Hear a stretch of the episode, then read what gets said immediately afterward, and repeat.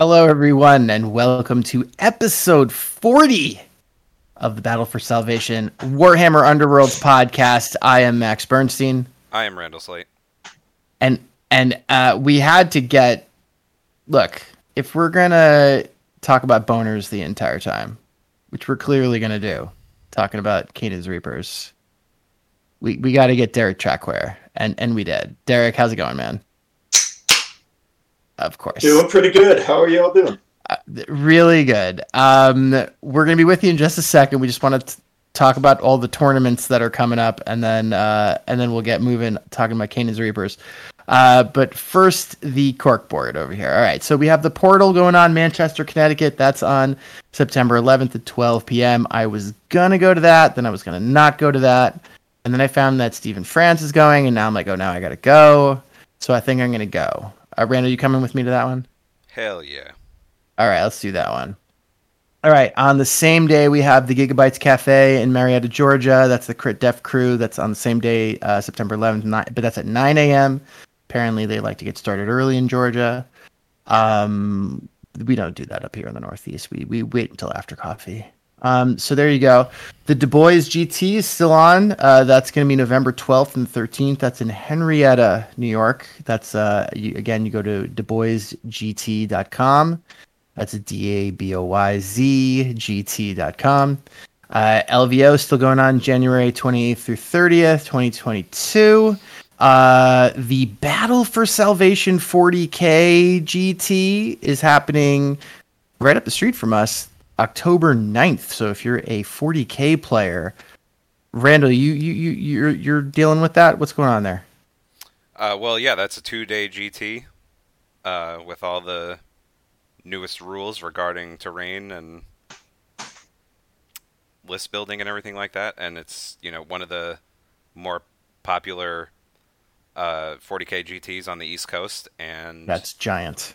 You, we, and and the thing is about the BFS GT is it it's not really like the biggest tournament of the year, but it has some extremely good play all the really good players from around the country and sometimes from Canada and Europe show up at that. So if you're looking for some hefty competition in 40k, you should definitely go to that. The the BFS 40k GT is so such a good event that you'll get people from Europe coming to Nyack, New York. Yeah, Ny- to play in the in the in the in the top floor of the mall. Yep. And Yeah, they're like, "Oh, we have to it." go to that."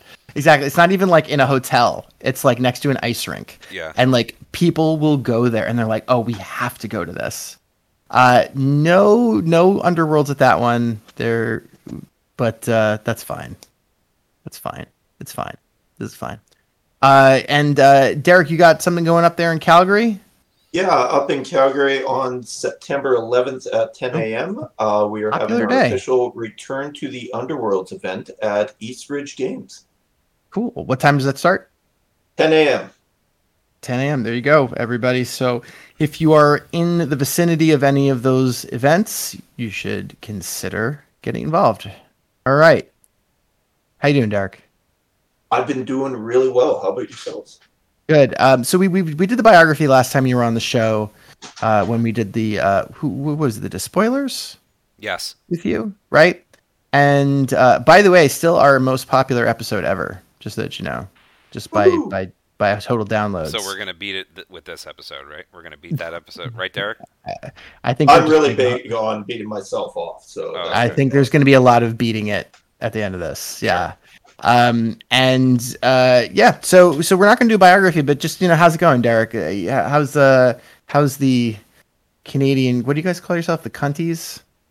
Uh, the Calgary Union of Night Vault Tier 1 Shadespire homies. And since uh, the last time I've been on here, we did have our Grand Clash back in last October, Right. so almost a year ago. Uh, it was really awesome seeing uh, Team Day Night Robbery uh, come from London, Ontario. Uh, so shout out to Josh and Tristan and everybody there. And af- one of the really interesting things that resulted from that was we put together the Canadian League of First Tier Shadespire. The L Canadian. O F T S cloths. The the uh, if you use that one as an I. We, All right. use numbers up here, but uh, anyway, Uh, so Okay. yeah, we so we've put together that, and so Team Canada, is, our goal is to be a force to be reckoned with uh, wherever we show up in the tournament scene. Uh, along with that, our COVID restrictions started to get uh, released or, or withdrawn at the start of summer, uh, which has been nice because I've been able to get out. Uh, I'm, as you might know, I'm big into live action role playing, uh, so my Blood Bowl Hmm. LARP has been going really strong all year. Blood Bowl Blood Bowl LARPing? What like playing rugby? Yeah, playing rugby uh, in the Alber- for the Alberta Cup. Uh, at the end of the day, everybody on that pitch just pretends to be an ogre and a troll or a speedy Uh, elf. So it, I thought that's what you really were talking about. setting. Okay. Cool. All right. So it sounds like a lot's been going on with you, and that's good. Uh, but let's get into the let's get into this underworld stuff. Um, so we have you on because again, we're gonna make a lot of boner jokes, and uh, we, we we needed you. So uh, let's talk about Kainan's Reapers. Um, just first of all, I, I like this warband. I played a lot, and you, you gave me one of your uh, one of your lists, and I was trying that one out, and it was a lot of fun to play, and they're a really interesting warband. And so let- let's let's get started and talk about them.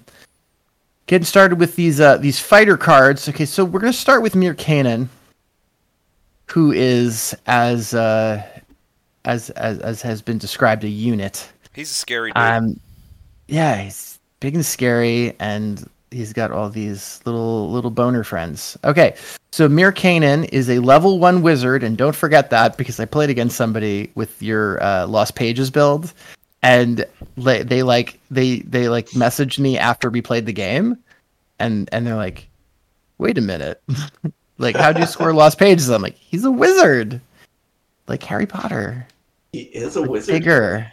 Yeah.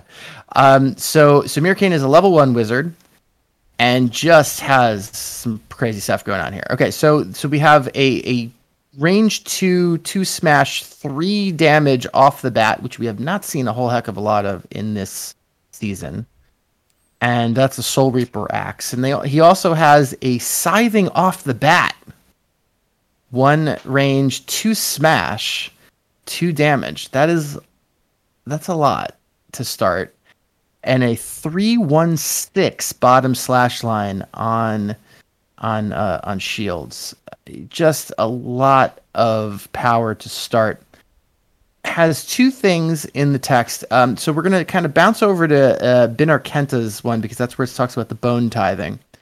So this is a, a new mechanic called the bone tithe, and it says after an enemy fighter is taken out of action, gain one tithe counter. If that fighter had a wound characteristic of four plus, gain two tithe counters instead. Only one fighter can use this ability each time a fighter is taken out of action. So that means that if Khenta and Kainan are both on the field when something dies, only one of them can use it. All right. So one Uh, thing to make yeah. sure that everybody is clear on when it comes to the bone titty is that when that gets scored, it does go to your entire team.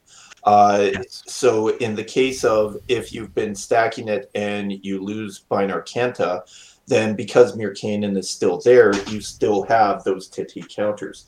The same works if Mir Kainan goes down and you still have Binar Khenta, uh, you stack up your three bone titty counters, and then you're able to inspire your entire team. Right. I'm I, right. So when you get to the ins- inspiration, which is you have to have three or more of the tithe counters, uh, the, everybody inspires. So as so you have to have Kainan and Ke- or Khenta, but not necessarily both on the field to get them inspired. But those tithe counters really only help Kainan because Kainan has the uh, second little piece of text over here that's called invigorated and it says at the start of this fighter's activation, you can discard two tithe counters. And if you do, you pick one modifier to apply until the end of the activation, either plus one move, or the Soul Reaper, Reaper axe, which is the big attack, has either plus one dice if you're looking for accuracy, or plus one damage if you're looking for damage. Okay. Now, how are you playing with these bone tithes when you play them? Are, is it really important to get these guys um, inspired, or is it better to use it for the uh, to, for the invigorated to get a little bit of a stronger attack, or is it completely situational? Uh, I would say it's completely situational. One of the biggest things about uh, this team is that whether you're just going straight on with Mir Kainan or you're trying to use your Brotex for whatever they need, uh, using those bone titties at the the most advantageous point. So don't be afraid uh, to spend them, even if it might mean that you're delaying your inspire, or if it means that you're going to be able to pump your guys up as quick as possible. So it's uh, this team is so is, is so flex uh, the entire way through that it's going to be a case by case by case basis. Okay, so basically, pilot's call. Exactly.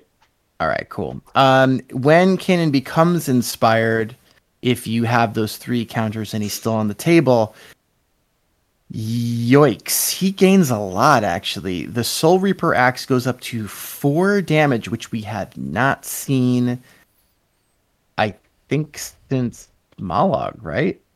I, I think so too, yeah. And then, geez, and then the, his scything attack is way better than Mollog's scything attack because I think Mollog goes up to like three on swords uh, for two damage, and uh, Kainan goes up to three on hammers yeah, having hammers on a scything attack is pretty insane. It's nuts. Yeah, yeah, it's it's insane. And then also goes up to two uh two block. Now, um, now Derek, you and I were talking about this. Um, how sometimes the scything attack is the better one to go for just because it's more accurate. So That's if right. you're yeah, no. That's right, especially in uh, this meta where we've seen a lot more times that people are trying to stack up uh, their defensive stats, whether it's uh, going on guard or having ploys or other effects that keep you on guard, or just getting extra defense dice or rerolls for that being able to overpower it first off by getting engorged uh, with the bone titty counters or using that range one uh, rape and swing attack is just such a huge bonus and it, it shouldn't be something that uh, you should forget about. Right and uh, it, but but don't forget the the plus one dice or the plus one damage doesn't apply to the scything attack. It can only be a, uh, to the to the range two soul reaper axe attack that is correct. But, yes. Yeah, but uh, but three and eight hammers. I mean, some I, I even without the scything, it might be better to go with uh you know with a three hammer two two smash attack is really strong.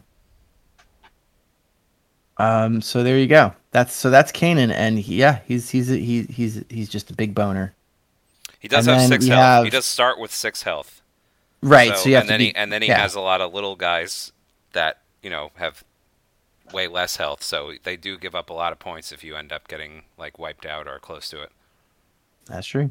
All right, so let's move on and talk about his lieutenant Binar Khenta. And uh, Binar Khenta has a Nadrite Halberd, which is a two range, two smash, two damage attack, which is great starting stats, and also has something called Nadirite, and we'll get to that in a second. Has a 313 bottom slash line to begin with, has the bone tithe thing, and the nadrite thing, which we will talk about in a minute. Khenta also picks up a cleave when he's inspired, and that's it. Just cleave. Just picks up cleave when he's inspired. Um, let's talk about this nadrite thing, though. Uh, you have to go over to uh, Rod Carew to see what that's uh, what that stuff is.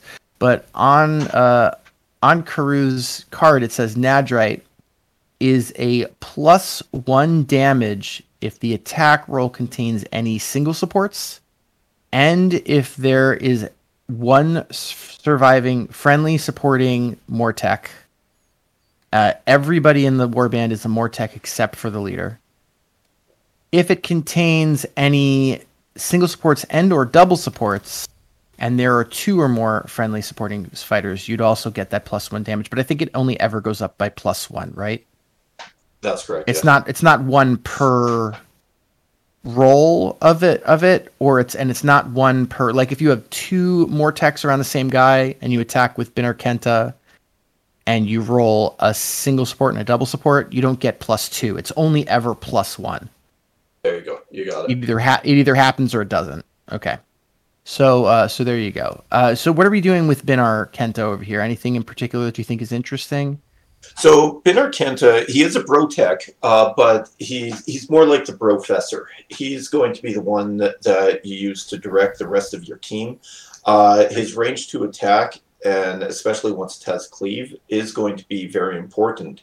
But one thing that, that I think we should almost jump to at this point is the special rule on Hakor, which is bro tech advance. Uh, so Oh, that's a reaction. okay. Yeah, After this fighter's move action, choose one friendly Brotech that has no move or charge tokens. That chosen fighter makes a move action that must end adjacent to this fighter. Now, the reason why it's sort of important to mention it now is because Khenta does not have Brotech Advance, Right, he doesn't. only all the other bros. Mm. So he has to be the last bro in your bro tech shuffle. You can move uh, Karu and then Senha and then Hakor as a reaction, reaction, reaction. But as soon as you get to Khenta, you're not able to uh, advance any of the other bros up. Okay, Wait, wait, wait, So can the you- chain that's stops with him. You're this. saying? That's correct. Wait, can you stack them like that? yes, you can, Because- my friend. Because it's a but it's a reaction after the fighter's move action. So that guy. Oh, then the next guy moves, and then there's a new and then there's a new action. reaction window. Yes, There's another person each- making a move action. Oh, I was not. I was not doing that. I thought you could only do one per move. So like you would move Hakor and then Senha with them, and then on the next activation you'd move Karu and then Khenta would go with them. Is that how you're doing it when you? That's how I was playing it because I thought Oh, that that's see. yeah. I thought that's how you had to do it. But No, but you're you can saying actually all move in all one. Five of them. Yeah, Really? As long as, but they have to be able to land next to each other. that's correct. Interesting. I did not catch that. Okay, so that's that's actually better than I thought. It's like Christmas for boners. I sure for boners. All right. Well, I mean, it's just like, you know, it's like a it's like a boner party. so one of the Mar- one March of the, March of the boners. Yeah. one of the a lot. Boner, very boner uh, parade. One of the very effective uh, first moves that you can make is run, uh, say, Senha onto a projective, and then use that Protect advance uh, to get Hakor and then Karu, and have Khenta uh, chain through so that your objectives that are two hexes away from each other are now both occupied uh. Right. Ah, interesting. So this was great, uh, you know, before rotation hits for season five, where you could score scrum or hidden purpose right off the first yeah. activation. Yeah, I was doing it in two separate activations, like a dummy. Mhm. Okay. And and also like you you also had this other card, the one what's well we'll get to it when we get to it. It's the one where like the three bro techs are like sitting next to each other. And I'm like, this is really hard to score. It's like, yes, when you do it stupidly. Okay. So uh anyway, so Khenta cannot he he cannot start the chain, but the other guys can start the chain. Yeah, Khenta Uh, has to end the chain. Khenta has to end it. Okay. Yeah. Um. All right. So then we have. Uh, speaking of the Brotex, or they're they're really called Mortex, so we're going to say the real name one time. Um. But but it but Derek is will insist on calling them Brotex. So just like that's what he means. Um, so we have Carew, Rod Carew, who uh, has also a Nadrite weapon. It looks like a club. It's actually called the Nadrite Club. It is a one range, two smash, one damage, and has a three one two bottom slash line. Has the Mortek Advance and has the Nadrite. When he inspires, he'll gain a, a decent amount of stuff. Actually, he gains uh, knockback, gains uh, damage, and also gains a an extra defense die roll. So that's two on shields, which is pretty good. Then you have Senha, who is uh, more of like a knife and shield guy, and he's got the Nadrite blade. which is a uh, a one range, two smash, one damage with that same three one two bottom slash line on shields. Everybody's on shields here. We got the Mortek Advance. We have the Nadrite. Will go to g- gains a decent amount too. Uh, gets a three. Uh, actually gets uh, Riptooth's old uh, attack profile, which is uh, three on swords and two damage, and also gains an extra shield uh, die when he's on defense. Then we have uh, Hardcore. Um, you know, it's that thing where you like jump around on like park furniture. No. All right. Not funny? No, I'll cut that one out. All right. He's got something called a Soul Cleaver Great Blade. And that is a pretty good right off the bat, actually. One damage, two smash, two. Sorry, one range, two smash, two damage. Uh, gains cleave. 312 bottom slash line doesn't change. Has more tech advance. But he does not have Nadrite. Does not have the Nadrite. What's going on there? So it's because well, he his he, his sword is just like katana. He has my back. His sword captures the souls of his victims. Uh, Hakor really is the professional of this group. He's going to be the guy that gets the work done. Really? Well, he gains cleave and he's already hitting a two to start. So I mean, I don't know if he really needs the Nadrite quite as much as the other guys do, who need to like inspire before they can hit harder. He just he starts out at two. So, all right, yeah, yeah. And then we have uh Noam. I just met him.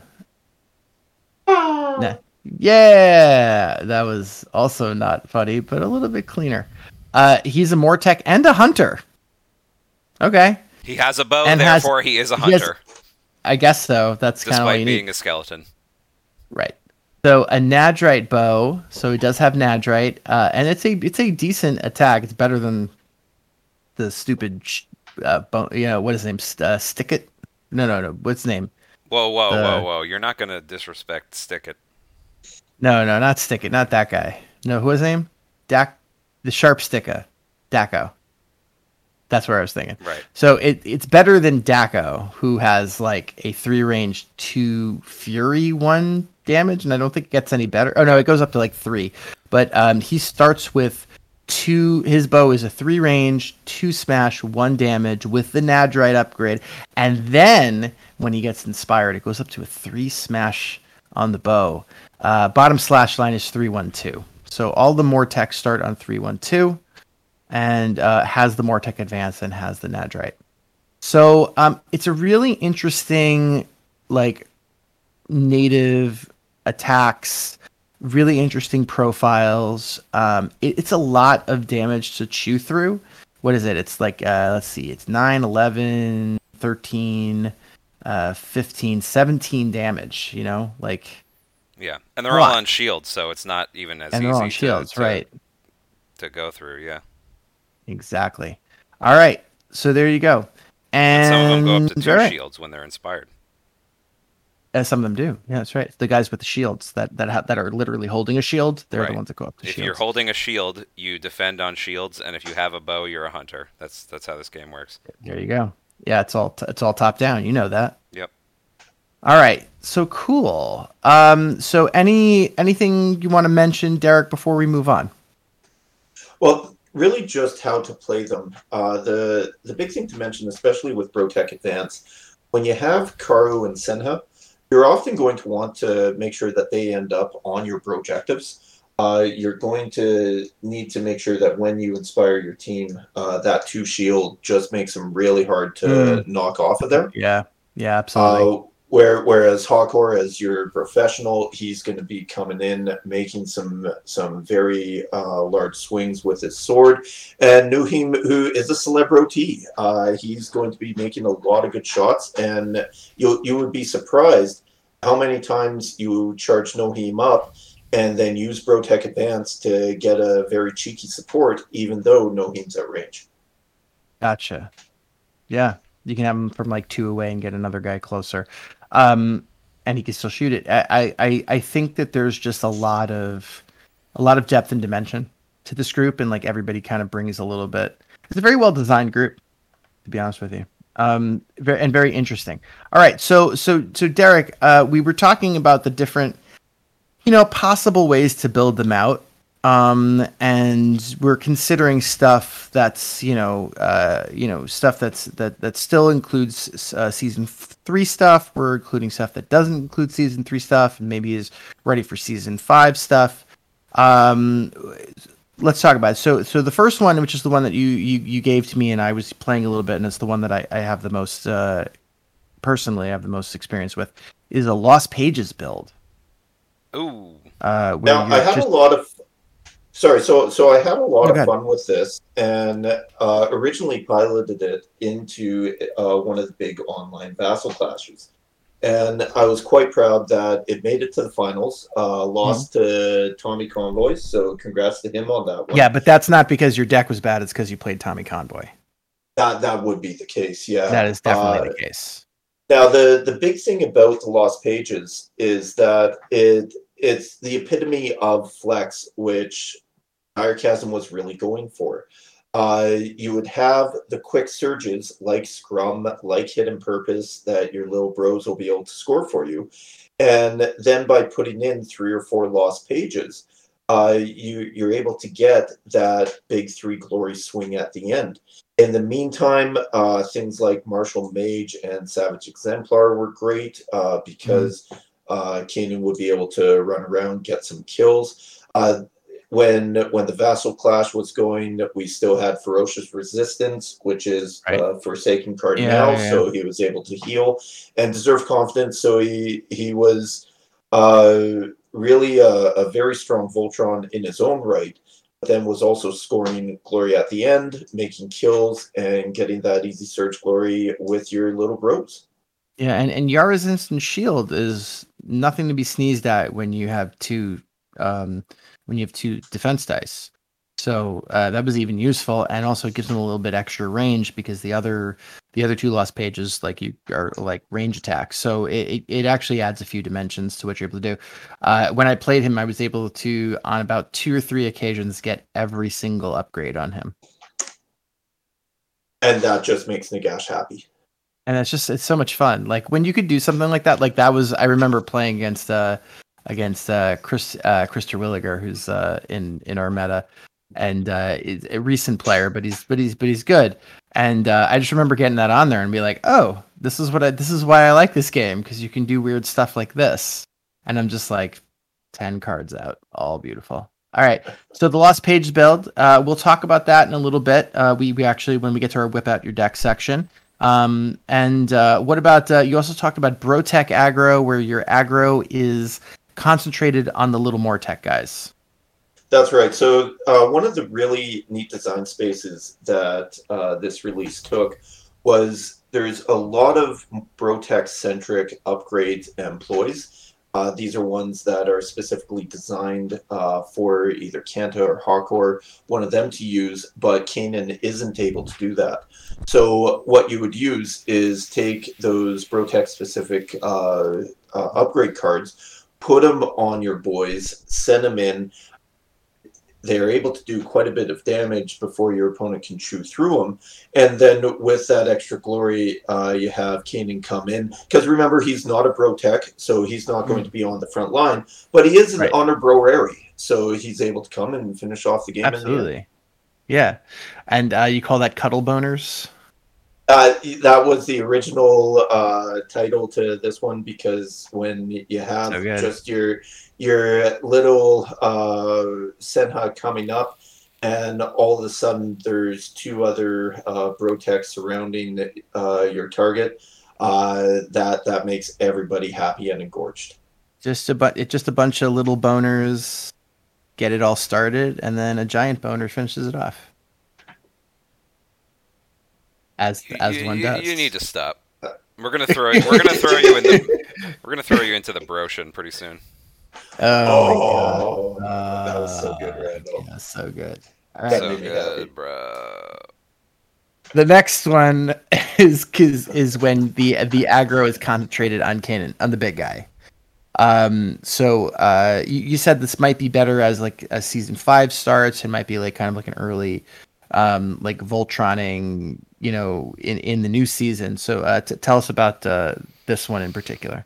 That's right. So the the Kainan Egg Bro is really when you have all uh, your upgrades. They will still go on Kainan, and you're going to use your uh, Brotex to sit on those projectives. But once you get uh, Kainan stacked up more and more and more, uh, you're going to find that he's almost impossible to take down. Now, the the big thing that you need to watch for is because it still will take you a little while to get him inspired, to get him tooled up.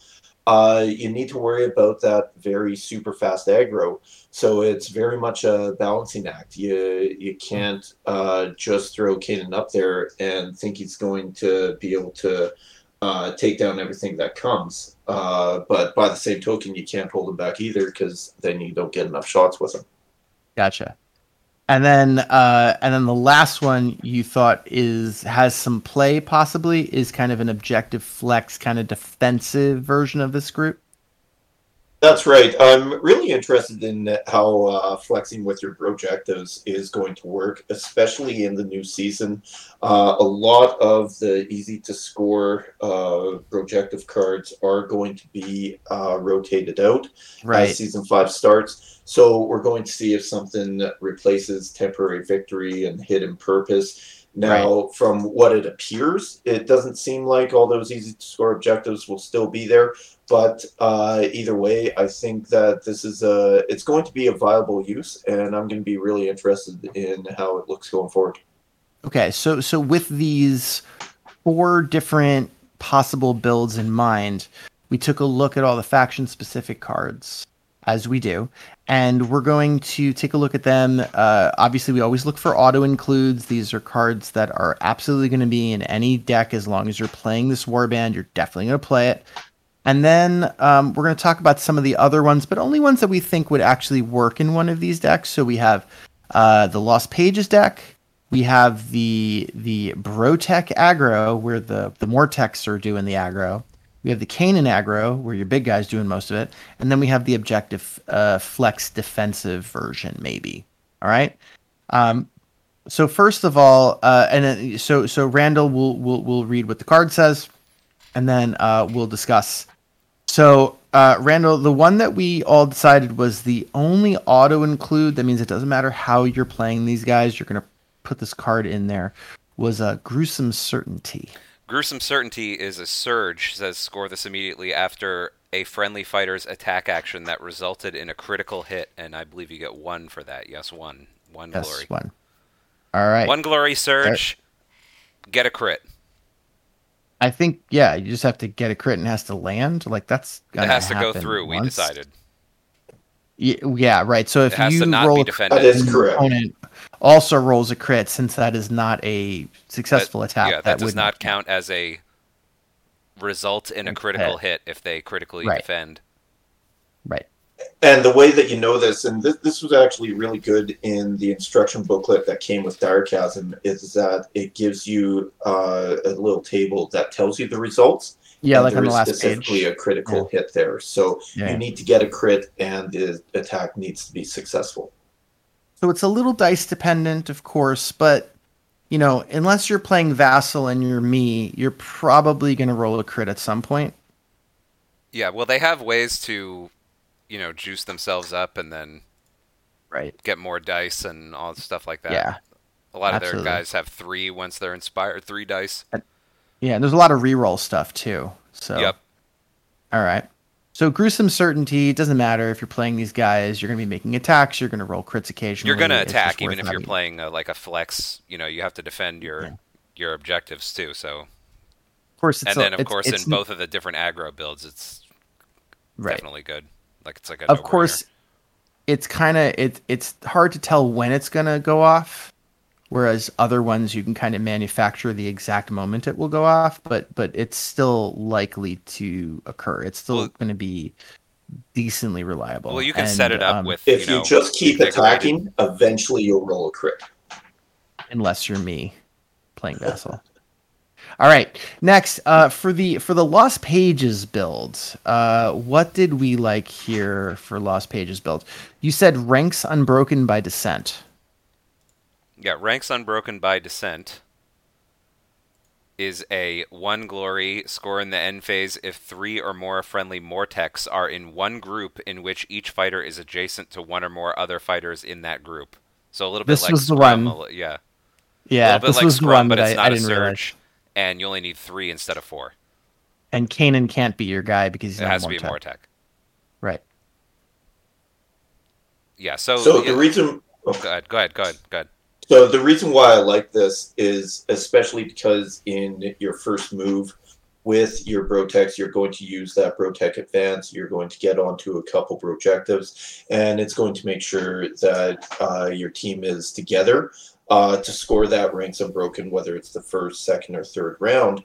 Uh, and in the meantime, it lets Kainan run up and get all those titty counters uh, in order to get your team inspired.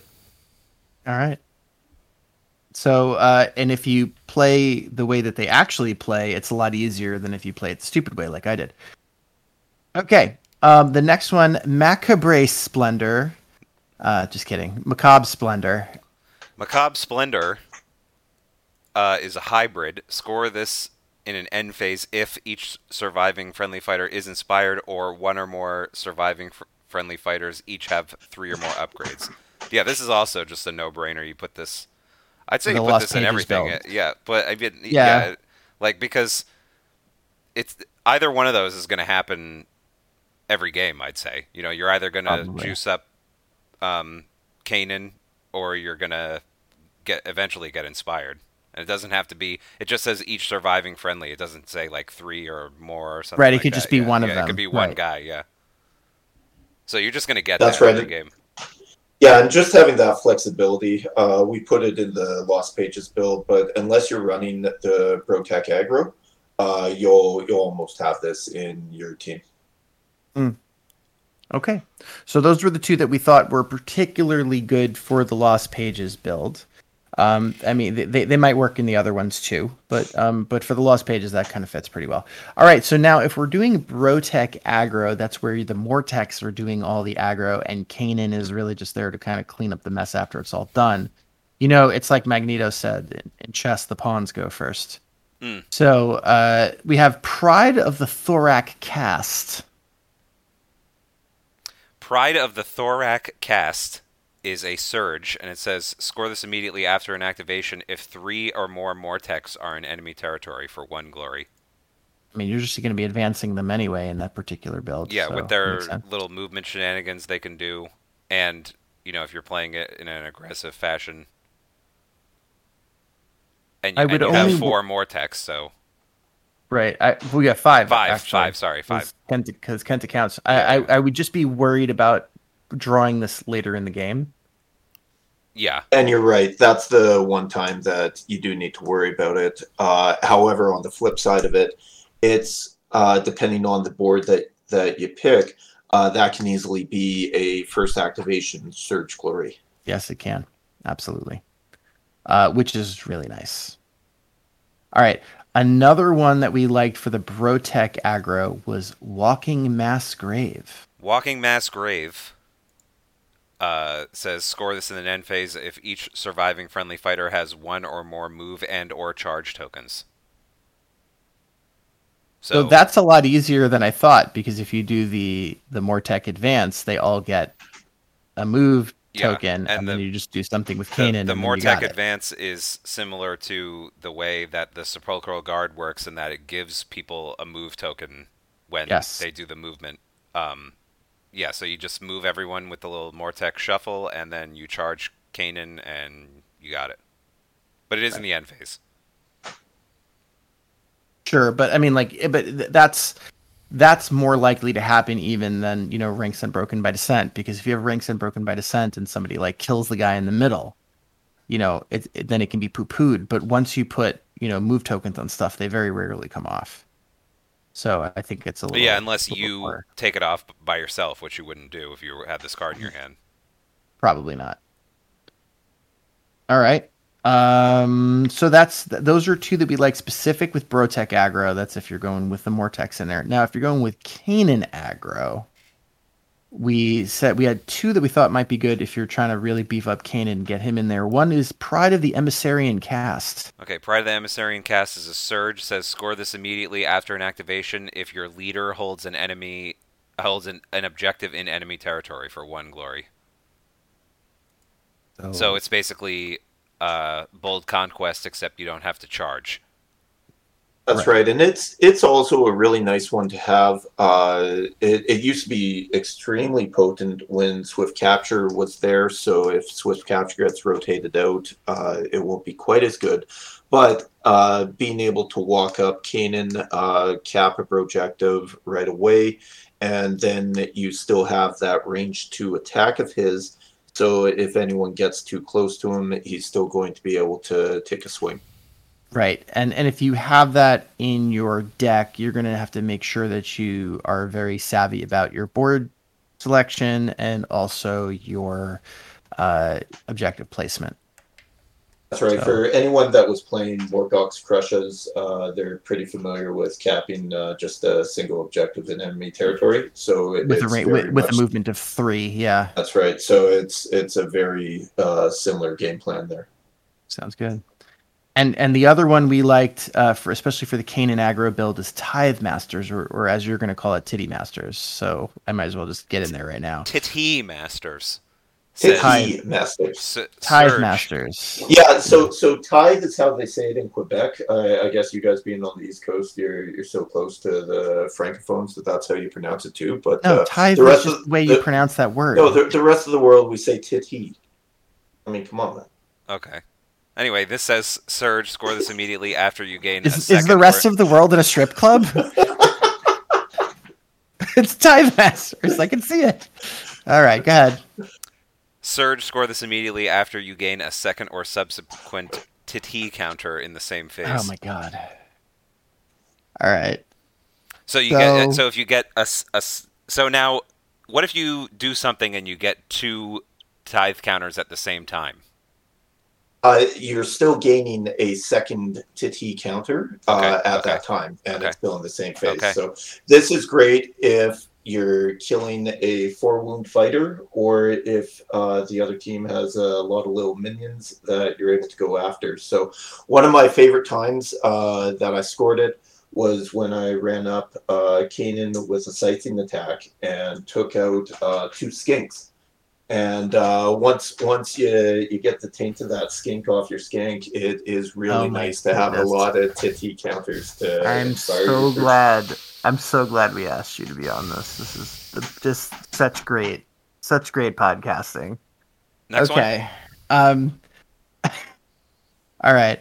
Um. For But you the don't. hold- objective. hold on, I'm sorry. I'm sorry. okay, But no, so you don't you don't like this one in the Brotech aggro build. You only like this one in the Kainan aggro build. You're saying. I think it's stronger in the Kainan build because the the ability to kill things I think is a little bit more heightened with him, like a little bit more like I don't, I don't, I don't know. Correct me if I'm wrong.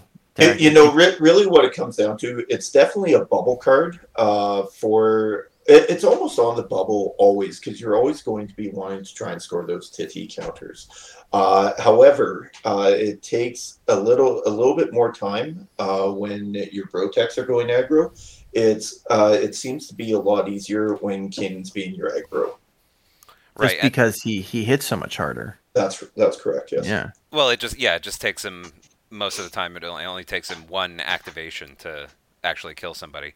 Uh, the other thing I was going to say is that you know later on as as we go on to the the ploys, there are ploys that let you gain tithe counters. You know, in the Yeah, in the action, Not the power phase. directly. Yeah, right, Right. right. Not potentially, directly, potentially gain them. yeah, So- potentially, So, like, yeah. you could, for example, kill somebody and then play one of those cards where they get to choose, and if they give you the counters, then you would just score this right away, because Right. score immediately. It's not after uh, an activation or anything.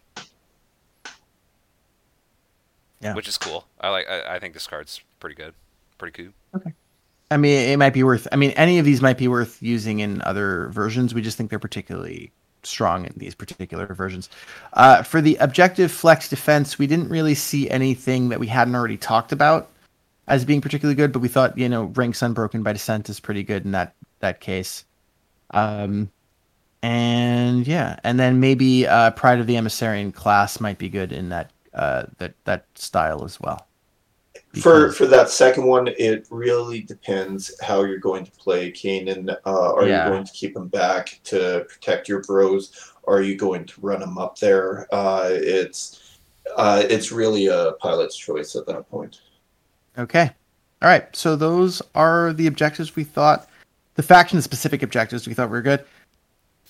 Let's go to gambits. Um, auto include. None. We don't. We don't. I don't think any of these cards are like you have to play them. Definitely, there's no obvious ones. And also, we we we noticed there isn't a card that just gives you a tithe counter. It's not just like give yourself one tithe counter for this card like everything has it's interesting that they they made sure that that mechanic had stipulations if you're going to use a card to do it So one of the really, really clutch points about that, uh, because if you've played Magore's Fiends, or if you're playing the new Vampires or Khagra's Ravagers, uh, each of them do have a card that would automatically inspire one of your team. Uh, I think if they did have a Gambit in there that just says gain one titty counter or gain uh, a pair of titties, uh, then you you would find that it'd be just a little bit overpowered. It gave the chance that you could inspire Mir Kainan uh, right off, right at the first activation, which I, I don't think would be uh, a good place for for this game to be in. So it's another comment on how well balanced uh, these guys are and how, how much thought I think the design team. Uh, yeah i think the into it. design and i've been saying it this entire you know season going over these i think the design team like you know you guys wherever you are you did a fabulous job getting the uh getting this this season as balanced as possible uh really really good stuff um so that that said again um so no no auto includes necessarily um lost pages build like you didn't have any faction specific gambits in that build Uh, that's correct. Yeah, uh, everything I wanted was on the universal side. Okay. Eh, it happens sometimes. Um, but so let's let's talk about the Brotech aggro. You had a lot of stuff here that you liked for the Brotech aggro. So again, this is the version where you're attacking with the Brotex, with the Morteks. Um, we like Dire Ultimatum. Okay, so Dire Ultimatum is a ploy restricted to Kainan. It says minus one dice from enemy fighters' attack actions to a minimum of one unless the attack action targets a friendly Kainan. This effect persists until an enemy fighter makes an attack action that targets a friendly Kainan until a friendly Kainan is out of action or until the end of the round. So basically, what that says is you play this, and then until the end of the round, anybody who attacks a fighter other than Mir Kainan has minus one dice to their attack action to a minimum of one. Talk, talk about this one, Derek. How, would you So- play this card? So this is really great, especially as I explained, uh, running your Brotex up uh, to to start off the game, uh, because you'll have Mir Kainan back a bit, and even if your opponent wants to get rid of this gambit right off the bat, it means that they need to overextend one of their team, uh, either through your Brotex or uh, just trying to get around them, and then at that point uh, because you uh, Hakor especially uh, he's able to take that big blade and just shove it where the sun don't shine on whoever whatever foolish uh, miniature has gone So into your hardcore. area. So hardcore. It's so hardcore, All right. and that yeah, and so it uh, it's a it's something that will definitely mess with your opponent's game plan, no matter what that game plan happens to be. Yeah, no, absolutely. And then, oh, right, and then like if they want to go and attack Kainan, that's fine. But now he's just like sitting in space in the middle of all your guys, so you got just easy target right there to like kind of swarm on. Um, The, the amount of cuddling and boning that occurs after that. Uh, Oh, yeah. Barack Obama jealous. I'm I'm sure. Wait, wait, who? Barack Obama? Who's that? You don't know about Bro Rock Obroma? Barack Obama. Oh, How about God, Joseph Broden? J- You mean J- Jo- J- Josh, Joe Broden? Josh Broden? Josh Broden. Yeah, what about Bro Sidon? Lord of the Broshan. Or overseas, there's also Broseph Stalin. Yeah, it's true, true. Uh, I hate that guy. Oh my goodness. All right, where are we at now? What what card are we on? I don't know. I, I don't even know. I've completely lost the narrative thread. Um, exceptional efficiency. That's another one we like Oh, for okay, Brotech okay. aggro. Exceptional efficiency says when you play this card, pick one opponent. That opponent picks one, com, or colon. You gain two tithe counters, or in the next activation, you can re-roll any number of dice in friendly Morteks attack roll. So this is one of those cards that we were saying. Your Nobody's going to give you two tithe counters. Yeah. Your opponent Nobody's a gonna do that. what they're going to do, and oftentimes, it's the rerolls. yeah, oftentimes It's fueled it by will- fury. Well, uh, Effectively, it's fueled by fury because nobody's going to give you tithe counters, true, true, true. especially earlier, especially Well, early in the game. What if you're what if you're like already inspired? Everybody's already inspired. yeah, well, especially early in the game. Okay. I think I think it's I think it's more of an obvious choice in But, at the beginning Yeah, of the Der- game. Derek and, was saying that kind of when he was playing, coin flip later. when he Yeah, was playing, it- that people would would oftentimes choose not giving him the tithe counters almost every time. Yeah, and, and this is actually what's funny about exception bro efficiency. Uh, they there are times when it actually would be better just to give the tithe counters because giving uh, the bro text the extra attack, uh, uh, you lose you lose the piece, uh, so that you lose those titty counters anyway, and now you've lost a guy. So sometimes it's uh, just worth it to to give that up. All So right. it's either either way, it's going to be a decision for your opponent, and the more decisions that he has to make, the more he is going to question uh, how well he's playing against you.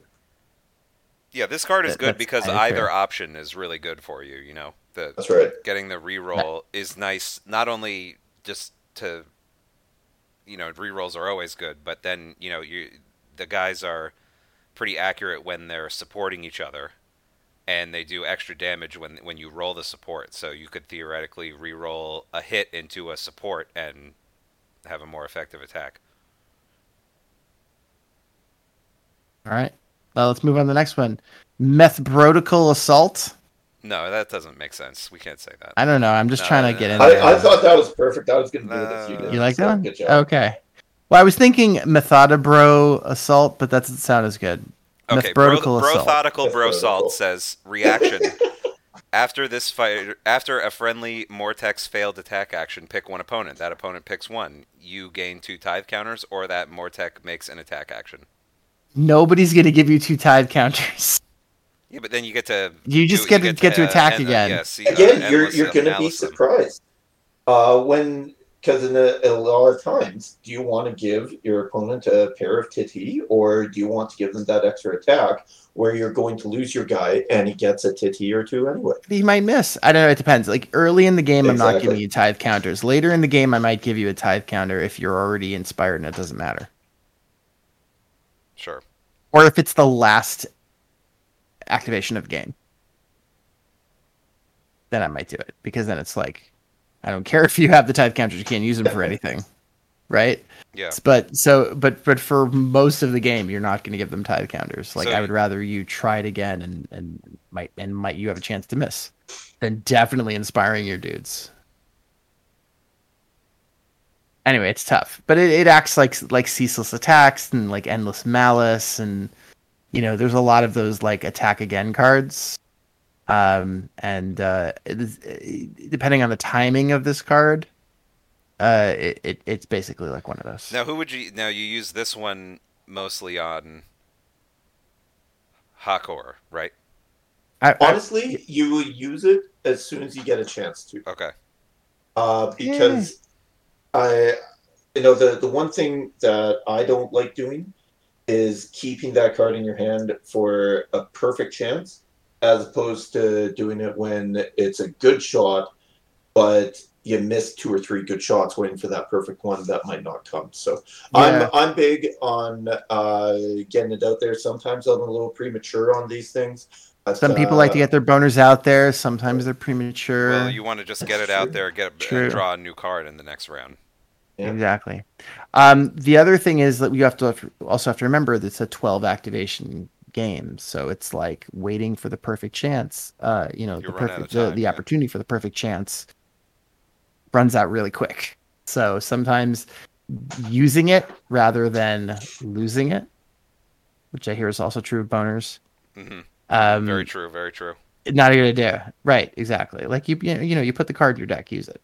All right. Um, as far as uh, oh, we have one more. We have one more. Uh, never falter. For the for the Brotech aggro. Never falter says plus one move to friendly Morteks. This effect persists until the end of the round. I wish every Uh, I wish every faction had this. Right. Does Khenta have to? Khenta has to be on the table for that. Oh, this Yes, is does okay. need Hold to on. be on the table. Uh, however, Oh, yeah, one it is thing to remember about this is that it does work with the Brotech advances. So when you're Hmm. using that reaction, uh, all your little bros, as they move up, also get that plus one move. Nice. That's a lot for them. It really compounds. Yeah, and there's no, like, action condition that makes efficiency it really away, important. Yeah. All right. Cool. Uh, Kanan aggro. Anything good for that? No, there there really isn't anything uh, uh, faction Floyd section. specific that I was I'm- using for him on that one. I mean, specific for that. I, I think like methodical assault, you'd probably still use in this case, and maybe even exceptional efficiency would use. with, no, like, because aggro. tho- no. those only work for the Brotex. You can't use that on Mir Kainan. Oh, they're bro. They're an- Brotech uh, specific. That's right. Oh, okay. Well, then I take that back. I didn't realize. Oh, because it's only in Morteks uh, stuff, and methodical assault is only in the Morteks. I got you. You would not. Absolutely. Okay. Um. Next one. I'll edit that out. Um. The the objective flexed defense style. You said uh maybe uh, never yield. Never yield. And I have to check all. Okay, so this is restricted to Khenta. Deploy. It says each time a friendly Mortek is dealt damage, you can discard one tithe counter. If you do, reduce that damage by one to a minimum of one, and this effect persists until the end of the round. So you play it, Okay. and then Yeah. and you you you first play it in a power phase, and then when the things are dealt damage, then you decide whether or not you want to spend the the tithe counters to reduce the damage. So probably you would play it as soon as you can in the Well, round. yeah, you play it in the first time you're able to play cards. Well, and actually, what you can do that's really cheeky is, uh, let's say Mir Kainan gets a kill, you get a titty or two, and that inspires your team. Then you wait till the next power step to do it, uh, because once you're spending those titty counters, uh, you're not getting uninspired, even though you're at less yeah, I know three. because that right exactly. Oh, so interesting, okay. so just be careful about your token management, which you should always be. Okay, so that That's is all the gambits. Well, a- actually, thought- sorry. The the one other thing that I do want to mention about this is that it's not just a one shot. Uh, so you can you can keep using it uh, throughout the round. Uh, it's not just the first time that uh, you decide Right. to Right. uh, stop a damage. You so just have have. it's sort of like uh, Brotex before titties. You you need to make sure that you keep that in mind for your boys. Gotcha, gotcha. Very important. Um, yeah, that's true. As long as you have counters to do it with. Yeah, and and we As long said this is good in the defensive flex style because that protects you from. It protects your people. Keeps your guys on the table, objectives. yeah. Absolutely. All right. Sounds good. All right, let's move on to, to upgrades. All right, upgrades. As far as auto includes, we did have one.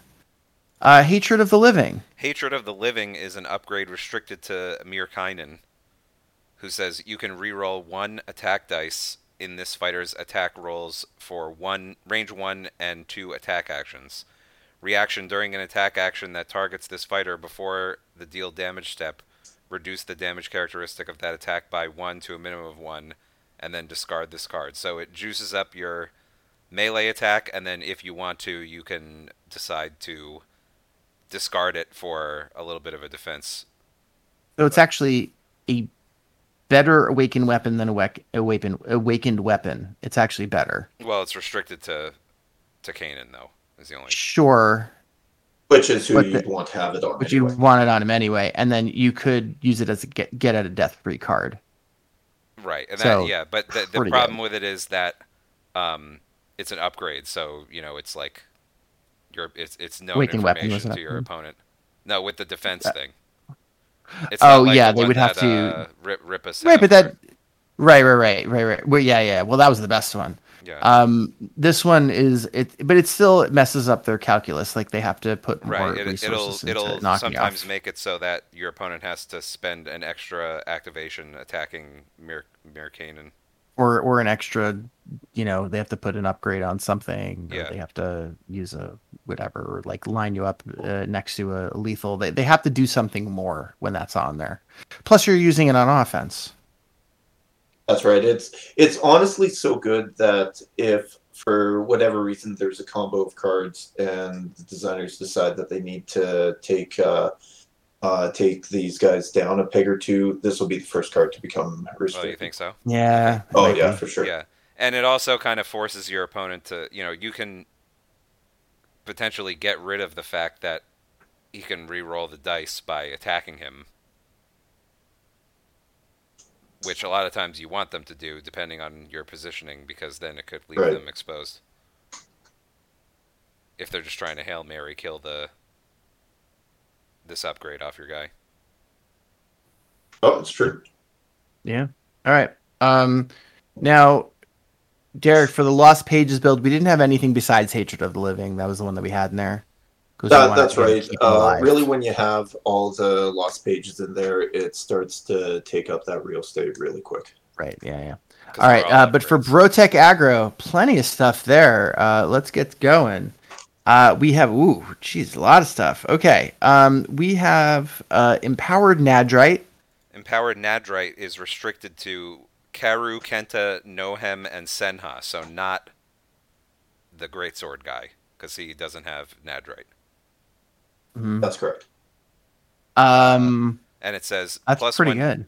plus one damage to this fighter's range one and range two Nadrite attack actions, and plus one dice to this fighter's Nadrite attack actions. That's so good.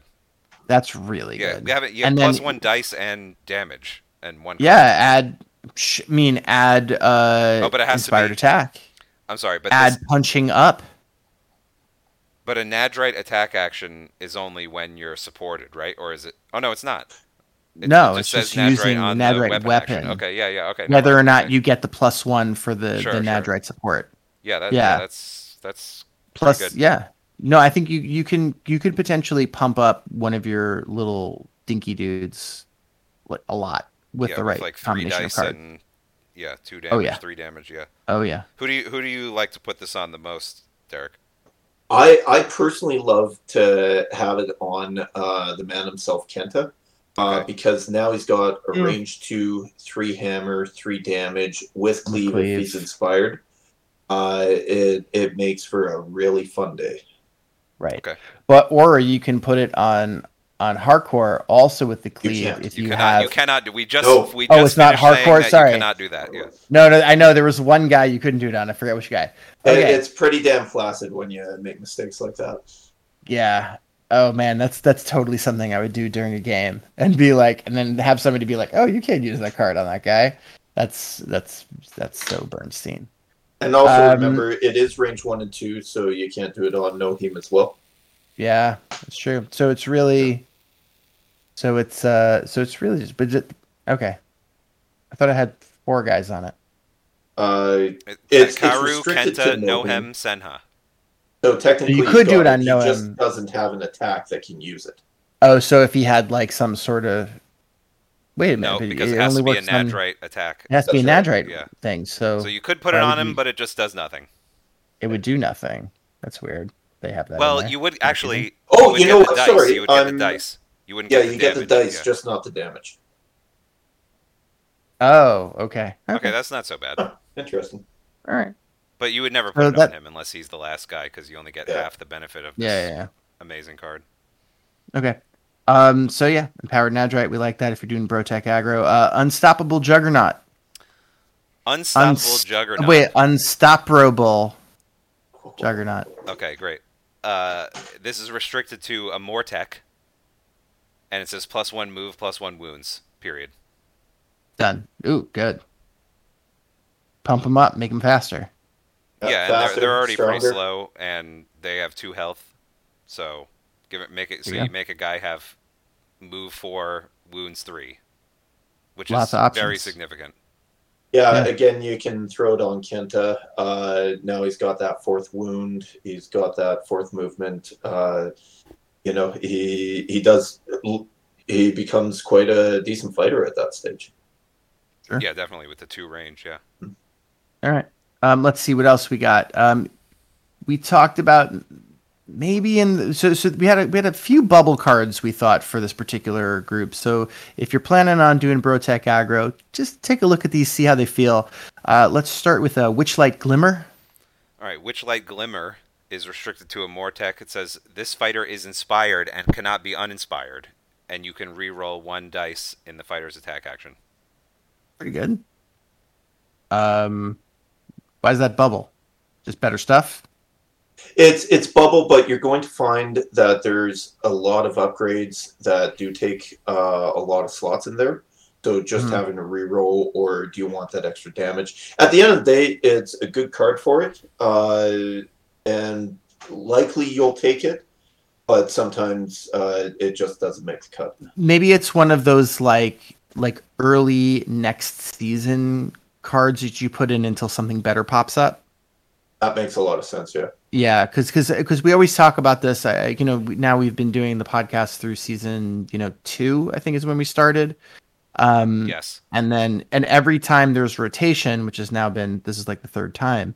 Um, we've talked about how like well maybe this card is going to be good at the beginning of the season because a lot of the old universals are going to be dis- disappearing and you're going to need something and it's not like a bad card it's just that other stuff outshines it um, with its Witchlight Glimmer um, and and so uh, it might be good at the beginning of the season and then and something will probably outshine it later on And same same for discipline charge. Uh, yeah which- good discipline which charge tell us about Okay, that let one me, let me let me just read that one real quick before you talk about it. It says uh, restricted to a Mortek, you can re-roll any number of dice in this fighter's attack rolls during that fighter's charge action. all right Which again seems seems like a really good card. However, there's probably better stuff you can do unless you have no other option like rotation just happened. Right. The, the the the line of where the bubble is shifts during the season as more universals pop up. Yeah. Um so those might be good soon actually because you know season season 5 is going to probably drop. Uh, it looks like it's going to drop within the next month or so. Um so yeah, so get those get those uh get those on the docket. Um let's see. Uh we also talked about maybe unnerving synchrony. Wait, wait, unnerving synchrony. Unnerving Synchrony is restricted to a Mortek, and it says reaction after an adjacent friendly fighter's Mort. Uh, I'm sorry. After an adjacent friendly Morteks attack action, other than a scything action, this fighter makes an attack action. So if So- you're adjacent to one of your own guys when you attack, then the other guy gets to attack The other guy. So afterwards it's kind of like in a the double. So- reaction window. And and I've given this a lot of thought, so this is where this might be interesting. Uh, if you're running up with one of your Brotechs and you bring Nohem with them using Brotech Advance, uh, that first Brotech, let's say Hakor, uh, makes his swing, and then whether he hits or not, you can use that reaction to get uh, a cheeky little pop shot uh, with Noki. Right. Right. All right. So that that would be a really good one for it. Uh, same idea if you're bringing up Kenta and then he gets uh, say a free a free attack uh, at range two. So there there's definitely some uses to it. It's uh, it's going to be uh, something that you'll want to think about uh, before you just pop that upgrade on someone. Uh, figure out how you're going to use it. But Right. there's definitely some some uses uh, that you'll be able to do there. Uh, really, with with all these, because I mean, we we've had one, two, three, four, five, six, uh, six of these upgrades that would go into a Brotech aggro, and and that sort of goes into this is a really good team right out of the box if you just want to Hmm. use the faction cards. Uh, Yeah. If you oh, want to play this way, yeah, so definitely. definitely. uh, especially if if you're a new player, you you want a bit of a challenge, but you want to have a lot of fun. Uh, this will this will definitely make for some very entertaining games, especially for your first couple games here. Yeah, I remember when I first when this team first came out and I was just screwing around with building a deck on Underworlds DB, I was my, the my first draft of the deck ended up having like 13 infaction cards. And that was before Yeah. I played with all of them, but they all sounded great and you know needed needed to be tested. But yeah, I mean, I think definitely just by if you if you're playing Vanguard or you're playing just like play straight out of the box, this team is excellent for that. Yeah. Yeah. All right. Agreed. Um, for the Kainan aggro build, we have one more uh, possible upgrade, faction specific, called Aura of Shyish. Okay, let me go up to A. Aura of Shyish. I mean, boners go up the A all the time. Yeah, let's plus one minus one dice from adjacent enemy fighters attack actions to a minimum of one. And this isn't even restricted to anybody. It has a picture of Kainan on it, but it's not restricted. So it's minus one dice from adjacent enemy fighters attack actions to a minimum of one. Now yeah, that so one of the Yeah, one of the nice parts about this, uh, often you're going to see uh, your opponents going after Kainan, but even if they are just beside Kainan, you've got a big scrum forming uh, with a bunch of models, and they're going after uh, one of your little protects. Uh, the aura still comes by them, and Kainan just stands there and and says, "Shush!" It's the aura of "Shush." Great. sure. Uh, does doesn't work against the snarl fang attack though. No, it doesn't. Uh, just because you you can't modify those dice. Right. Yeah, it All doesn't right. work against things that can't be modified and doesn't work against range 2 or 3, which there are a lot of in the game now. Right. But there are of course some warbands where all they have is range one. Sure. You know, like and you know the banshees are like that. Uh, you know, Magore's is like that. There's a few other ones. Um, okay, and then uh, for the objective flex defense version, um, we don't think that there's anything new, but we do think empowered Nadrite and unstoppable Juggernaut would probably be good for both of them. More wounds, you know, would always be good. Um, you know, more a little bit more damage in dice to like get get guys off of you. Um, but but there you go. All right, so so lots of good stuff in there. Take a look at them. Try stuff out. Uh, let's go to card awards for this stuff. Uh, Hunting Aspect Award, the Dangle Bro specific shitty card. Uh, this is gonna go to uh, go to Never Sleep. Okay, Never Sleep. I don't think we talked about that one. We that one is restricted to Khenta. And it says you, when you play this, discard two tithe counters. When you do so, friendly Morteks adjacent to one or more friendly Morteks have plus one defense, and this per- persists until the end of the round. Uh, that's really It's a lot of conditions Very high and- yeah. cost. It's a lot of conditions, Yeah. and it restricts your movement a little bit, unless you're already like set up where you want to be for the whole rest of the round. Yeah, and and Khenta has to be on the table. Yeah.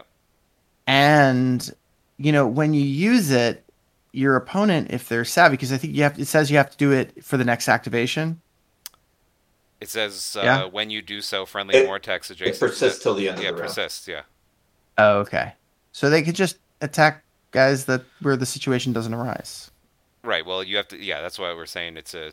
It's tough to set up, yeah exactly well that's why that's why it gets and the then you hunting can't aspect really award move after that. Yeah.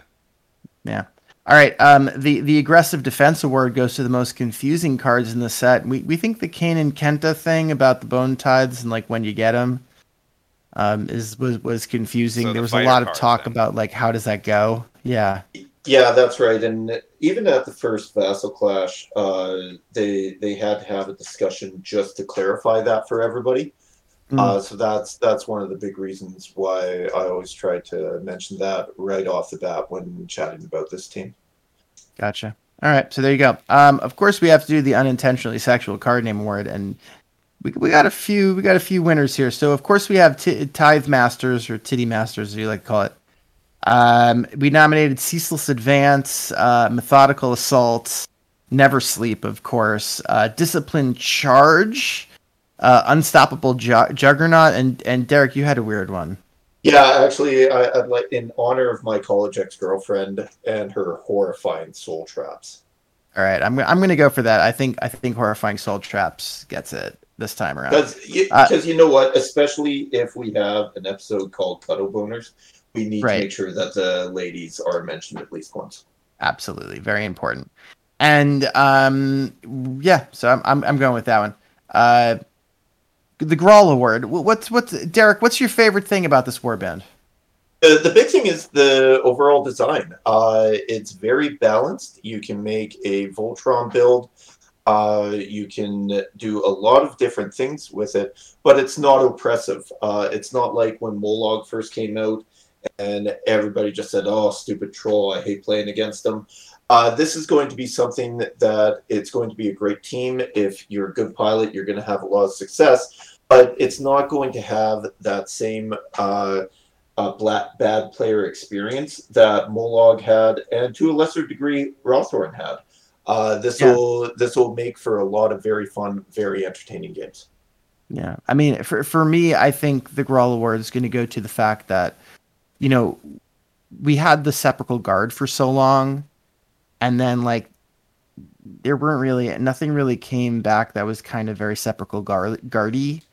And then these guys came in and they're they're actually kind of better. They play a little bit better and i think that they kind of take that kind of mantle from them and i think it, it needed to happen. Um, so I, am I'm, I'm going to go with that. Uh, randall what's your favorite thing about this one? I like the fact that it you're you when you play the the certain ploys you give your opponent like a choice. I just think that's really cool and it means that a lot of your games, you know, you have a card. Sometimes you have a card and it does the same thing every game, and that's nice. But then some, you play this warband, and you know your opponent gets to to choose what happens when you play a card, which may right. surprise like, you, and it's has good replay it's like value. A, it's like the Sophie's choice of it's like a Senha's choice. Yeah. Gotcha. All I, right, I, cool. I, that's my favorite part of the you know individual aspect of this warband. Sure. I think and, we need more. So that's, we need more cards like that. I think. Really, where where Even it's like two ones. things, which one feels better to you? Okay. Well, the, yeah, you get two choices, and your opponent makes it, but they're both bad for them. Interesting, interesting. Uh, that's interesting. Um, I I, cool I have a feeling like unless no, no, I understand that. It's just that like in order for the cards, because I think that these two cards are written in a way, the ones that we talked about earlier that have that, I think that they're written in a way that like they actually are interesting and fun to play and could, because both of them are actually good things. So as long as they're written in a way where it's like they're two things that that you would want um then then i'm on board with that. But once one of those things is like yeah. obviously not as good as the other then it's like why is it there? So so the, the the writers of the cards whoever's doing the development of the game as long as they put in two things that are like equally good or or or, or both they both happen to be good in different like situations, then I'm I'm on board with your suggestion. So it would it would take some really good writing. Yep. All right, so that's so that's our Grawl Awards favorite stuff. Uh, but of course, we also have to have the didn't even want it award. What's the single worst thing about this warband? Uh, so, Derek, you start us off. Nohem, who is the celebrity of not just uh, this team, but also of the entire Ossiarch Bone Reapers line. Uh, he is the only model that has a bow, and yeah. I thought it was really cool right off the bat. Uh, however, me being uh, the lazy person that I am, I left my models out one day, and my new puppy. Uh, I guess I guess these guys look just too much like a tasty bone. Uh, yeah, everybody has a off. everybody has a COVID puppy now. It's true, and, and, I really do. And she she has kept me sane for a whole lot of time. Uh, but she decided that she had to take one, and she didn't take you know Senha or Karu or any of them that would be replaceable. Probably survive she, it. Yeah. She didn't even take uh. Uh, that would at least give me an excuse to sort of buy one of the high-end uh, Ossiarch models and convert them. No, decides to take Nohem and there's no other bow and arrow guy in the hmm. entire mm. line. So I've got to figure out what to do. I uh, what was funny though, after I, I sort of put the word out, I do want to uh, give a shout out to Jesse from my play group. Uh, his girlfriend plays Ossiarch Bone Reapers uh, in Age of Sigmar, and uh, she she was going to use this team, but then said, "Hey, you know what? I can actually convert them into that." And uh, he tossed me as Nohem. So uh, it was annoying for a couple weeks, but thanks to the greatest community in Shadespire, uh, I'm able to get back to even here. Definitely better than ours. Um, okay, sounds good. Uh, I, I, my didn't even wanted a word goes to the fact that just like COVID totally put the deep six on S4, and even though it's great, and like we didn't get to like enjoy it, and this is like one of those war bands that I think would just be amazing to watch during a GT and just to see how people are playing it. Um, so there's that. But uh, another thing I really don't like about how, about this warband is that literally everybody's doing a Skeletor p- uh, paint job, and it's like enough, guys. We get it. Like Skeletor, they're skeletons. Okay, let's move on. Move on. Randall. I mean, I, I, I people might not want to hear this, but I think this faction is dumb. Uh, Ossiarch Bone Reapers. I just think they're real. I, I I don't like them very much, even though I love you know Undead as a faction. I think the Oh, way so they you, ended you don't up. like the warband? I don't like. I I don't like the whole faction. Ossiarch Bone Reapers. I think they're just. Oh, kinda- oh, so I like think they're kind of they did a- stupid. They're kind of like. Okay. Uh, Just to be clear, you like this warband for for Underworlds. yeah, You just don't like the whole pastiche of Ossiarchs. yeah. I Uh, think did they you look like like the Disney old school cartoon. Tomb Kings? Uh, yeah. I Would- mean, that had more of like an Egypt theme to it, and Okay. uh, I I just think these guys look like Disney cartoon villains that are just dumb. I, I don't like them. They they kind of strike me. kind of stupid. The forearm guys, the the big forearm guys look stupid. Their characters all look really dumb except for Katakros, and uh, yeah, they just look like cartoon characters. They look a little bit like the villains from like a Scooby Doo episode. Yes. Where like you're gonna take their head off, and it's like some old guy who owns the uh, the You take the amusement park or something. yeah. Yeah, I gotcha. Okay. Um. So so okay, a little weird looking, but a good warband, fun to play certainly. Um, I think they fit in really well in the season, and um, there you go. All right. Uh, so we we're coming to our next segment called "Whip Out Your Deck." Whip out your your your deck there, uh, Derek. Uh, let's talk first about the Lost Pages deck. This is the one that I was using. Um, where is it? Where is it? It's not this one. That one. Okay. So let's see. Um, Derek, I'm just going to kind of mention what you had, and of course, we're gonna we're gonna link these to the to the episode description. Anybody interested in trying these guys out, you can go head over there and and get some the bones of a good deck.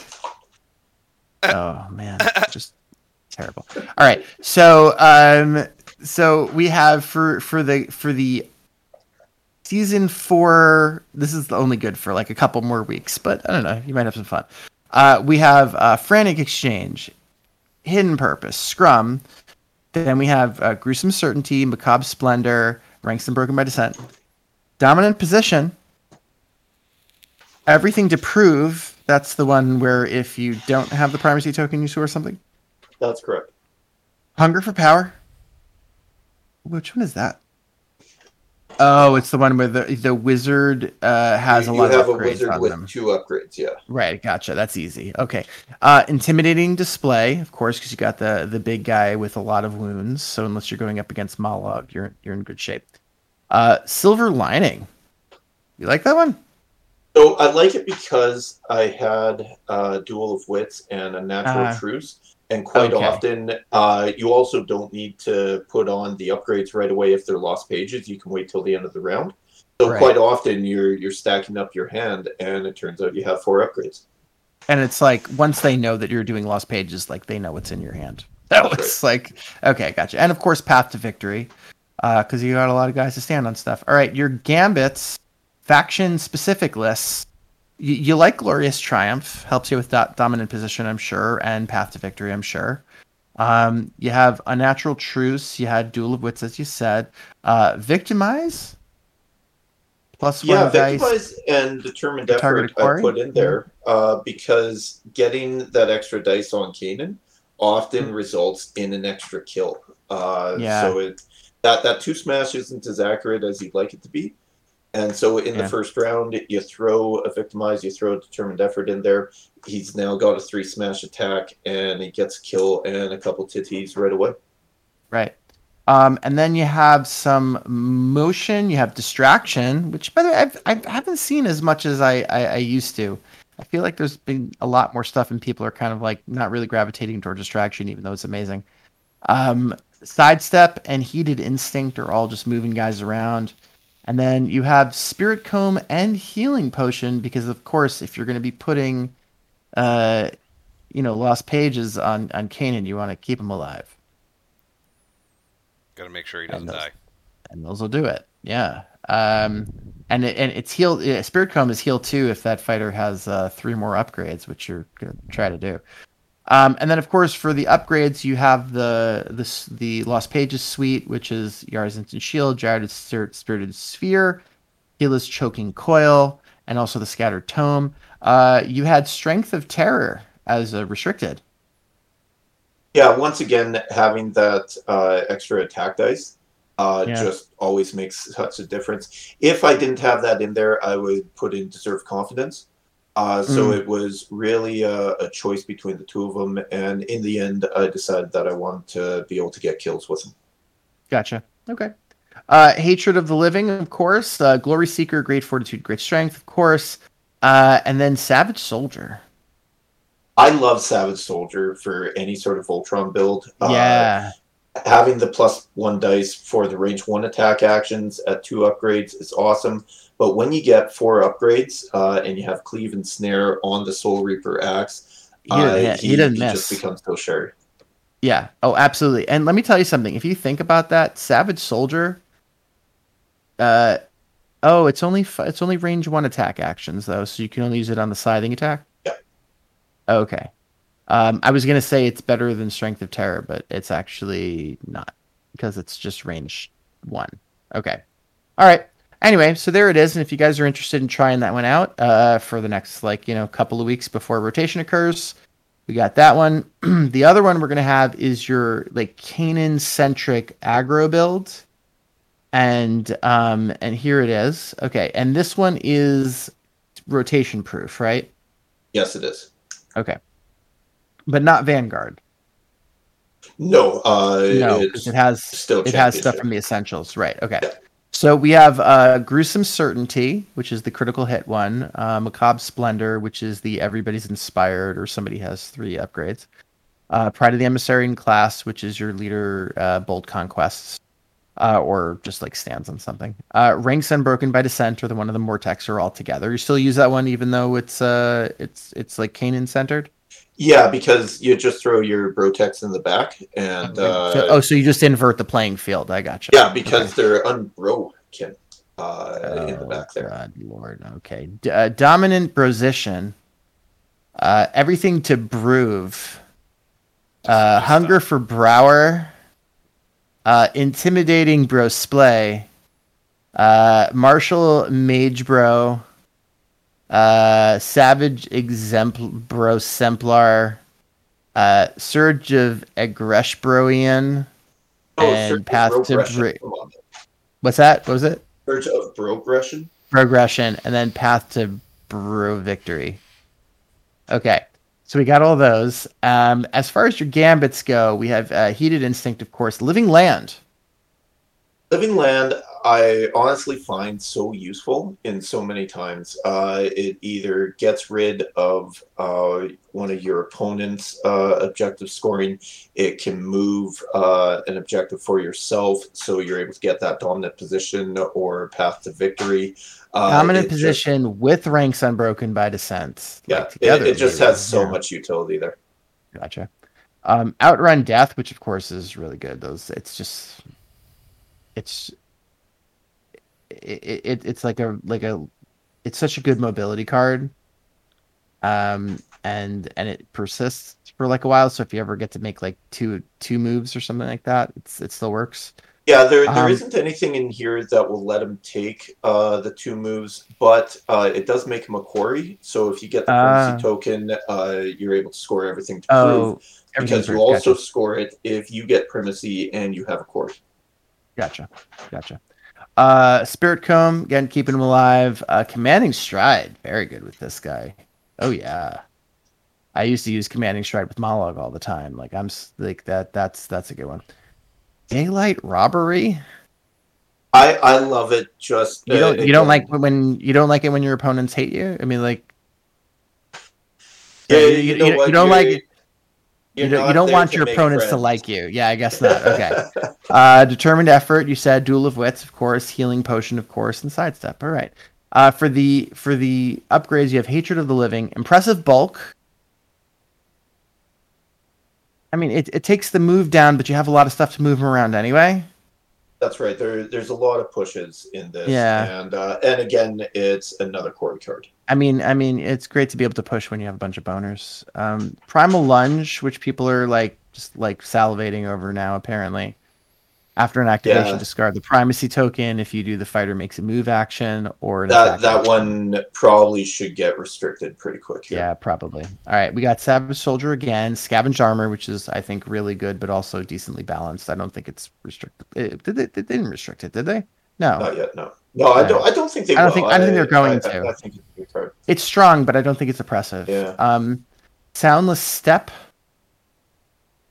Yeah, so soundless step and duelist speed. Oh, and duelist I'll speed together. those, uh, together. So one thing uh, to mention about Oh. this, duelist speed gives you uh, after a fighter's attack action, but not during a Oh. super action, push this fighter one step. And then soundless step is a reaction Yeah, after this fighter's After the activation. push- activation. That's right. So you can do a swing uh, with Kainan. Reaction, push him after the attack action. Reaction, push him after the activation. So he effectively Oh, has a double push. That's gorgeous. Gorgeous. All right, cool. And then you have um and, and also with the range two and that damage, like that is just woo. And then we have uh Glory Seeker, Great Fortitude, Great Strength. Because why wouldn't we? Uh, that's very strong and it and also rotation proof. So uh, everybody, you can take a look at that if these guys like if you like this. Um matchups. So so when you've been playing these guys, because I I've played them against certain things that I think that they're pretty good against, and certain things I don't think they're good against. Um wh- what do you like if you see something across the table what do you think you can handle with with these re- with these uh these reapers So the two things that I actually really like, uh, first, any of the other dark has more bands because for the most part they're they're all flex. Uh, none of them Mm. are straight aggro, or none of them are straight objectives. Uh, anything that's trying to do two things at once, uh, I I personally think that uh, these guys will do a, a great job countering it. The other thing, surprisingly, that I like to see is those big elite war bands. So the Krushas, the Nurgles, the Magore's, uh, which which surprises a lot of people. But the thing is, is that uh, what what people aren't expecting is that it still just takes uh, two good attacks from Kainan to take them out. Uh, and once you have that, you have two Titty counters. You can, if you need to, make sure that you bring up uh, your Brotex to support Kainan. And you'll find that he's getting inspired and killing off your opponent far quicker than he's able to kill you. right so so those guys are actually surprisingly not as bad as they look uh in, in the matchup um as far as war bands you do not want to see across the table i i'm going to throw down uh jimmy Malini's godsworn hunt because i played him in in the vassal league and he was just assassinating me with those things because Yeah. when, when you're when you're playing Kainan, like you want Kainan to stay on the table. When you're playing God, when Jimmy's playing Godsworn, he doesn't care what happens to any of those guys. Like if they hit, if they die, it doesn't matter because he's just like playing them like bullets, and he's got so much stacking stuff in there. Anyway, just saying, his his Godsworn is just was a terrible matchup. That, that's right. Very, very speedy aggro is Yeah. definitely going to be an issue if they're just going to go uh, take a look at Kainan and go straight through him.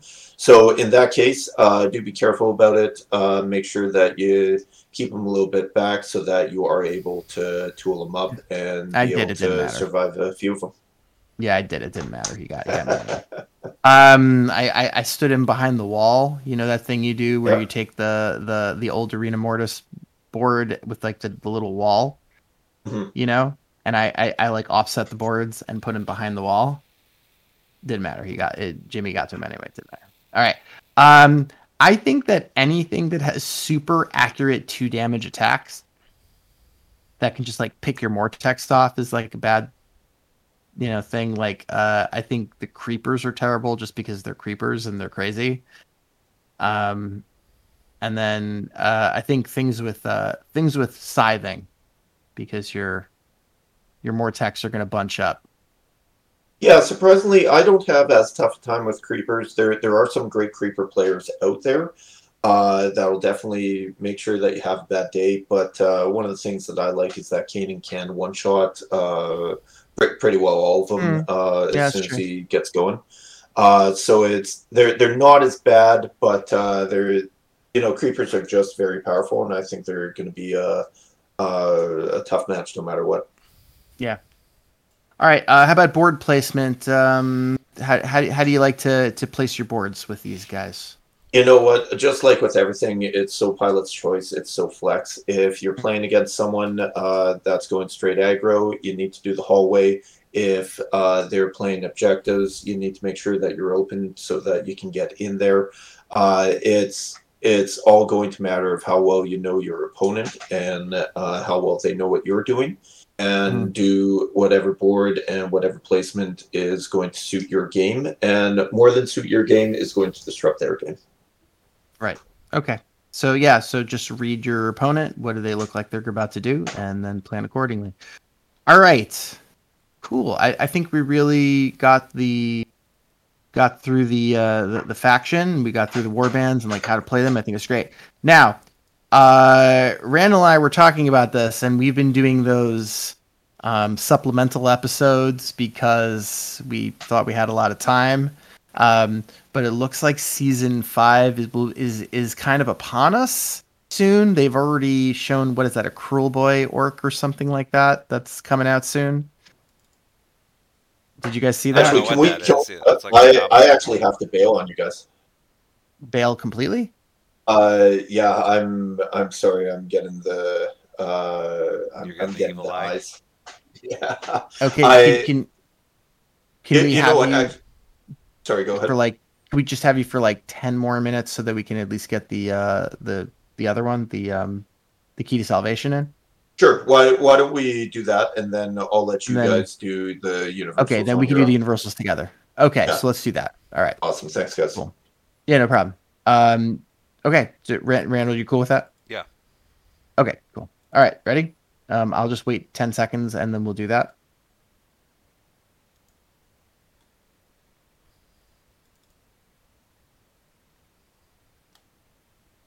All right, Derek. Hey, man, I I, I think we uh, I think we covered the entire war band. I think we got the whole faction in there. Thanks for you know all of your uh, expertise here. Um, but of course, as is tradition, at the uh, Battle for Salvation Warhammer Underworlds podcast, uh, we do the keys to salvation.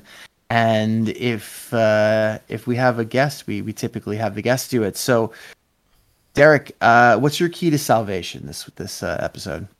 So the big thing that I'd like to tell everybody uh, now that we're getting out of COVID, uh, depending what the situation is like in your world, you might be able to start playing in person again. Uh, I know I've been playing online quite a bit over the pandemic, but nothing nothing beats actually getting together uh, with with your local team and getting in a few games. Now what I'm going to suggest is that uh, make sure you get a post COVID event going. Uh, Matt Penner in our meta has been great about getting our Return to Shadespire event. Uh, Dave Lancaster up in Edmonton has been doing an awesome job uh, galvanizing that community. We're seeing it uh, just really across the cities. So yeah. I'm, I'm going to shout have, out Chris Spark, by the way. I'm going to shout out Chris Spark, by the way, in, uh, in Connecticut. And so, so you know what? If if someone's organizing uh, a post COVID event, uh, take the time, go out and do it. Wear a mask if you need to. Uh, socially distance if you have to. Whatever makes you need you to. You have to. But make make sure that you're supporting that. And if no one's doing it, then it's got to be you. Uh, yeah. So it's time for you to grow up. It's time for you to be the uh, professor to all of your little proteges and have a professional time at your event. Bro. Bro. Yeah. Sometimes you have to be the change you want to see in the world. Owner. Don't. Great. Okay. On that note, I think we definitely did it. Um, so I, I appreciate the uh, the full Traquiarian guide to cuddle boners. Derek, thanks as always for being on. Uh, would you like to crack another can? I don't know if you have another one lying around. No, you know what? I, I've been subtle about uh, downing all these really quick, so I'm I'm getting into the tequila now, bro. Gotcha, no doubt. Oh man, Well, it's serious. cheers. Um, cheers. Yes. All right. So that sounds good. Hey, uh, so so yeah, Derek, thanks for coming on. We we, we love you, and and we're we're glad to have you. Um, so Cheers, uh, thanks a lot. yeah, absolutely. Uh, Randall, did we do it? we sure did. I think we did it. All right. So cool. So for for Battle for Salvation, uh, this is Max Bernstein, This is Randall. and and, and we'll we'll see you next time. Okay. All right, awesome. Derek. Hey, for having me on, guys. Cool. Yeah, right. Uh, everything all right, or you just like? oh just no, being everything's everything's great. Uh, like I said, we're we we head out uh, to Tofino, BC, on the west coast tomorrow, and Oh, uh, okay. still still have a whole bunch of stuff to do. So I got you. I got you. Uh, Well, hey, then, I- then I thanks for of- taking time, man. yeah, the the two and a half hours was a little bit longer than I told her, and I I said I'd help out with some stuff. So Gotcha. Absolutely. All right. Hey, yeah, man. Do do do that. We're glad we got it in because, um, yeah, I, I didn't really want it personally. Like for me, I just didn't want to wait like another week and a half to like No do this episode. All right. Sounds good, so I'm gentlemen. Have a I'm gonna night. take it. Yeah, and I'm gonna edit it up, chop it up, and uh, I, I'm hoping to have it drop by Monday. Okay. beauty, looking forward to it. All right. Thanks, Derek. Yeah. All right.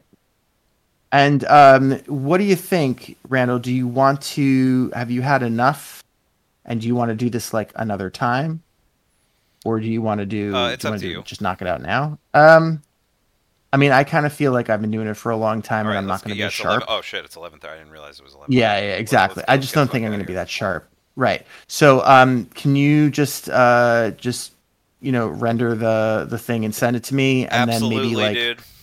and then maybe like next week uh, you know uh, honestly like Monday? a good day for me would be like yeah monday actually monday evening would be a good one and then i'll just i'll i'll release it the next week and then i talked to zach newcomb down in atlanta about doing the soul raid because he was playing soul raid a lot. So Yeah. um we'll do that maybe the week Let's get afterwards and then let's get that going and then- as soon as possible. yeah as soon as possible because i just want to be done before the you know the, the the new season drops. And to be honest with you we still have to talk about the essentials pack and we still have to talk about the Arena Mortis cards. We got so there's still like a lot to do. and then we never did the creepers and we never did the castigators. Yeah, yeah, yeah, yeah. So it's it's still a lot of stuff to do but i mean like we're we're starting to we're getting closer I'd rather. But So let- how about this, right? Whatever we get done before the new season comes out is whatever. But if we don't get to the stupid castigators, then I don't really care. We, I'd, well I'd we rather, can just we can just do them we can do them later What I would li- you know like, when, when we my, need something to do my goal or my aspiration or whatever is once the new season comes out, we make an episode within one or two days of the new shit coming Yeah. out. Yeah. Okay. Um, I already have people who want to do that. Matt Penner, uh, from Set the Tempo wanted to do, um, the new if because he thinks that there's going to be a Stormcast warband in the in the new box for some reason, and Ha, he said what that an if idiot. that's what Why would he wants think it because they do it a lot. Oh, okay. Um, so uh, so he said he was down for that, but I but I but we have Zach Newcomb to do the Soul Raid. Um, and so and I I just talked to him today, and I said like we're gonna probably try to do that in like a couple of weeks. So maybe the week of the uh the twelfth after the uh, after the tournament. Sure. Okay, cool. So so send me that thing. I'm gonna try to cut it up this week, and then we'll do the uh, supplemental on Monday, and then I'll try to drop that by next by the week after that. Then we'll do the um, the Soul Raid episode. Hopefully, and, and I think that if we can do the thing with Zach where we do the entire thing plus the universals, like let's just get that in. Okay. Yeah, I, I heard you. All right, sounds good. All right, cool, man. Um, so I'll Oh, I forgot to- I'll talk to you. I forgot to hit stop recording.